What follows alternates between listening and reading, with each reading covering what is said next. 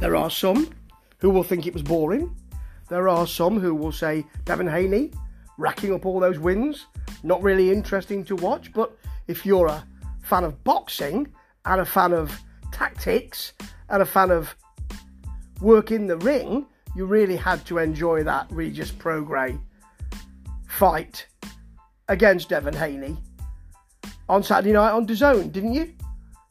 Haney thoroughly deserved to win. And what Prograis did, and it was probably a bad decision, and this is something I'm interested in. Why do you make these? Who makes the decisions? How do those decisions get filtered down? Why would you do that?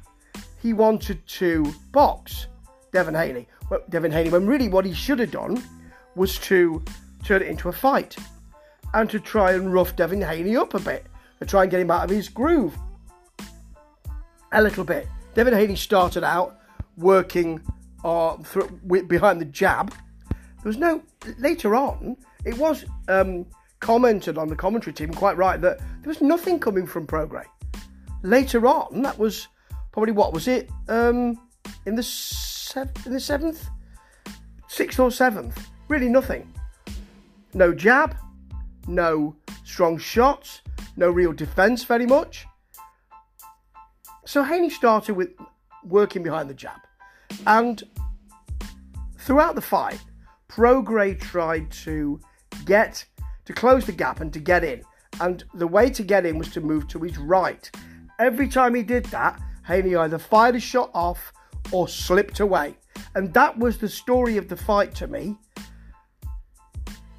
He Prograis did try and work the jab a little bit on the second and second round to get in, but then uh, and he also knocked Haney off balance a little. Um,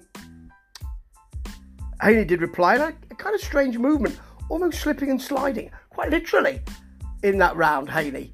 But then um, the knockdown in the third round from Haney to Prograis, which was a straight right, almost a jab, but ramrod, ramrod straight, precise, put him down because he was off balance. He got up immediately, didn't look to be in any trouble particularly. But there you go. He and Haney made Prograis do the work. Prograis had to go searching for him. He want, you know, and I've said this many times. A lot of the time, people say, and boxing fans say, and boxing aficionados say, well, you need to get to the centre of the ring and hold the centre of the ring.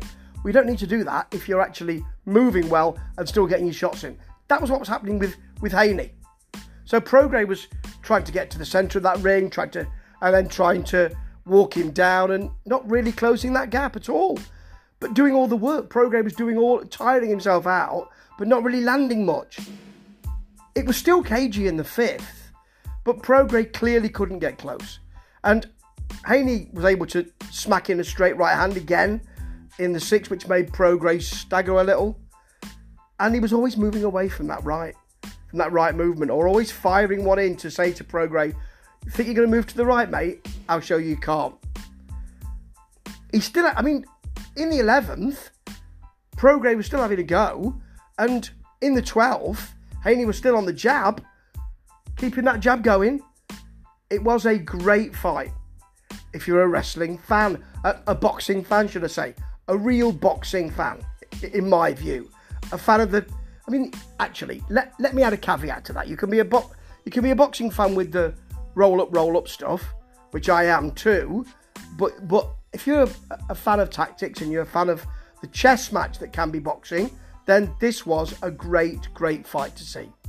Haney showed how wonderful he could be, how he could stick to his tactics, how his speed and movement were better, and he won by a large by large margins, 107 to 120, I think. Thoroughly deserved. Prograis saw that as you could see it in his face as soon as the announcement was made. What a great boxing match. If you like boxing. Ta ta.